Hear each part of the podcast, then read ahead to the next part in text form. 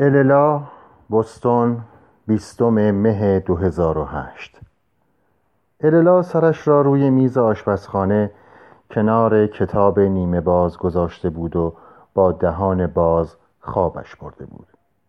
در خواب می‌دید که در کاروانسرایی کنار جاده است. توی کاروانسرا پر بود از جنگجویان تنومند رقاسان اشفگر و درویشان اسرارآمیز. توی های پیش رویشان شیرینی و کلوچه خانگی بود. بعد یک دفعه از کاروانسرا بیرون آمد. مکانها انگار روی هم می لغزیدند خودش را از دور دید. در دیاری قریب در بازاری مثل لانه زنبور شلوغ و پر همه با دست پاچگی اینور و آنور می‌رفت. شاید دنبال کسی میگشت. آدمهای دوروبرش آرام و آهسته حرکت می‌کردند. انگار به نوای نقمه ای میرخصیدند که فقط او نمی‌توانست بشنود. خواست از تردستی درشت هیکل و سبیل از بناگوش در رفته چیزی بپرسد. اما دهانش را که باز کرد متوجه شد نمی‌تواند حرف بزند. مرد خیره نگاهش کرد و راهش را کشید و رفت. اللا این بار خواست با دکدارها و مشتریهایشان حرف بزند. اما همان صحنه تکرار شد. نتوانست دردش را به کسی بگوید. ابتدا گمان کرد چون زبان این آدمها را بلد نیست نمی‌تواند دردش را بگوید. اما موقعی که دستش را به طرف دهانش برد وحشت کرد. زبان نداشت. زبانش افتاده بود. مثل ناخونی سیاه شده بود. دست پاچه دنبال آینه گشت. می‌خواست بداند هنوز همان آدم است یا نه. اما در بازار به آن بزرگی یک آینه هم نبود. گریهش گرفت. با صدایی که انگار بر گوشهایش پنجه می‌کشید از خواب بیدار شد. تا چشمش را باز کرد به سرعت دستش را به طرف دهانش برد تا ببیند زبانش سر جایش هست یا نه. خب زبان که سر جایش بود. بعد به طرف صدا برگشت و سایه را دید که مثل دیوانه ها به در پشتی آشپزخانه پنجه می کشد لابد حیوانی به باخچه پشتی وارد شده بود. حیوانها که در آنجا میگشت سگ هم در اینجا دیوانه می‌شد. سایه به خصوص با راسوها اصلا میانش خوب نبود. هیچکس پارسال زمستان را فراموش نکرده بود که توی حیات به یکی از آنها برخورده بود. سگ به راسو حمله کرده بود. راسو هم با دادن بویی وحشتناک انتقام گرفته بود. مجبور شده بودند سطل سطل آب گوجه فرنگی بگیرند و سایه بیچاره را با آن بشویند. اما باز هم چند هفته طول کشید تا آن بوی گند که به بوی لاستیک سوخته میمانست از بدنش پاک شود. اللا به ساعت دیواری نگاهی انداخت. ساعت سه بعد از نیمه شب بود. دیوید هنوز برنگشته بود. شاید هم هیچ وقت برنگردد. ژانت جواب تلفنش را نداده بود. شاید هم هیچ وقت جوابش را ندهد. در وضعیتی نبود که به جنبه خوب وقایع فکر کند. این خیال که هم شوهرش هم دخترش ترکش کرده اند باعث شد دلش بگیرد. با این فکر و خیالات بلند شد. در یخچال را باز کرد. با چشمانی بیرمق داخل یخچال را نگاه کرد.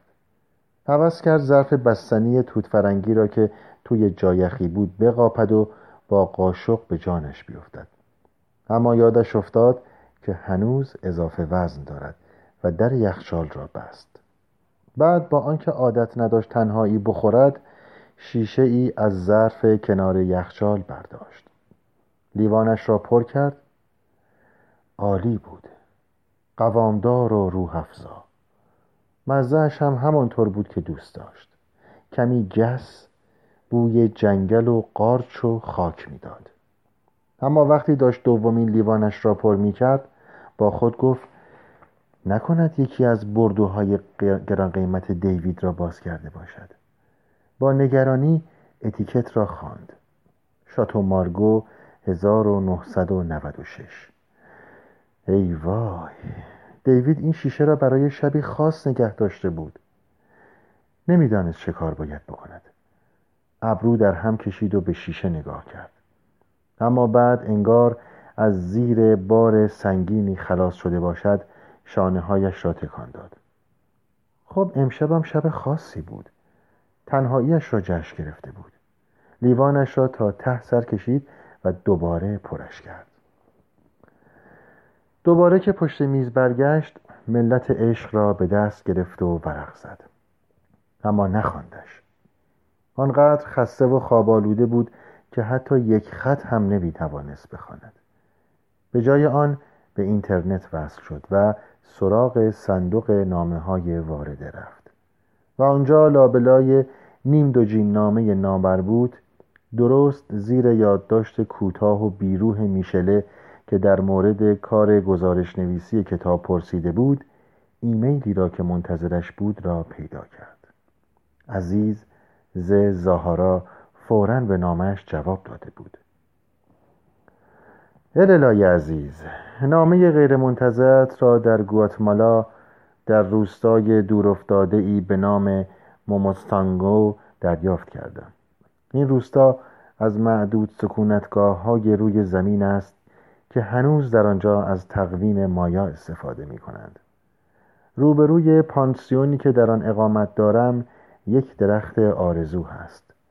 به شاخه هایش نوارهای ای با هر رنگ و طرحی که به فکرت برسد بستند.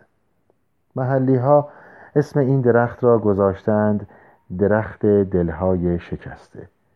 کسانی که دلشان شکسته اسمشان را روی کاغذ می نویسند و به شاخه های این درخت آویزان می کنند بعد برای پیدا کردن درمان دردشان دعا می کنند امیدوارم پا را از حد خودم فراتر نگذاشته باشم.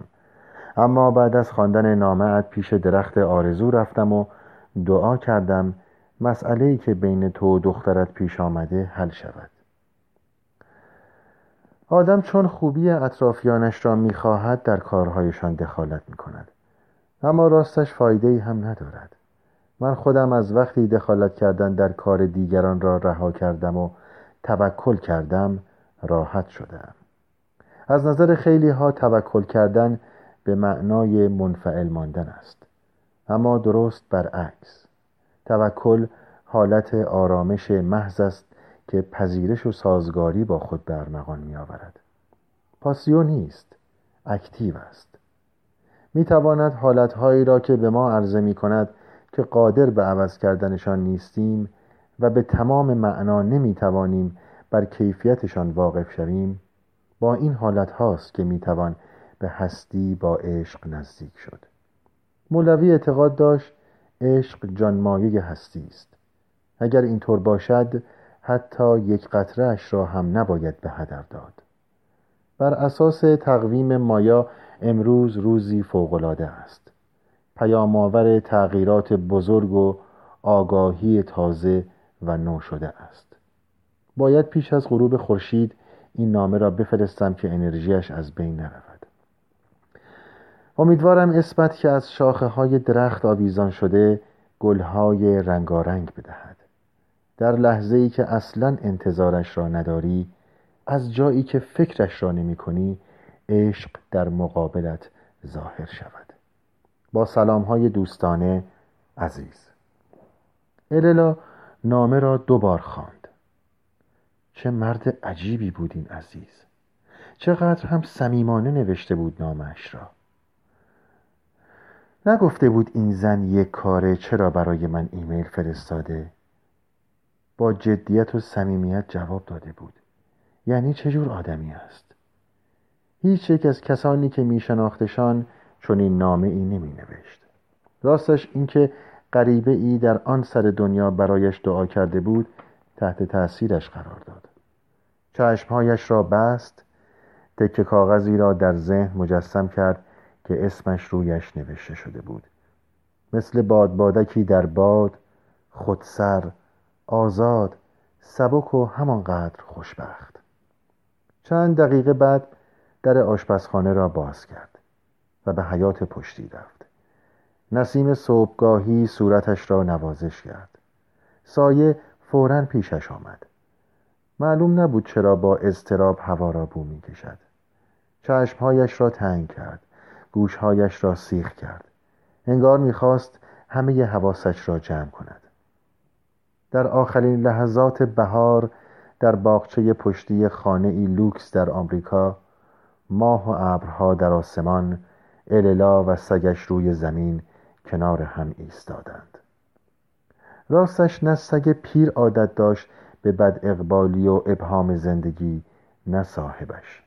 هر دو نفسها را در سینه حبس کردند و به تاریکی نگریستند. در حالتی میان ترس و نگرانی.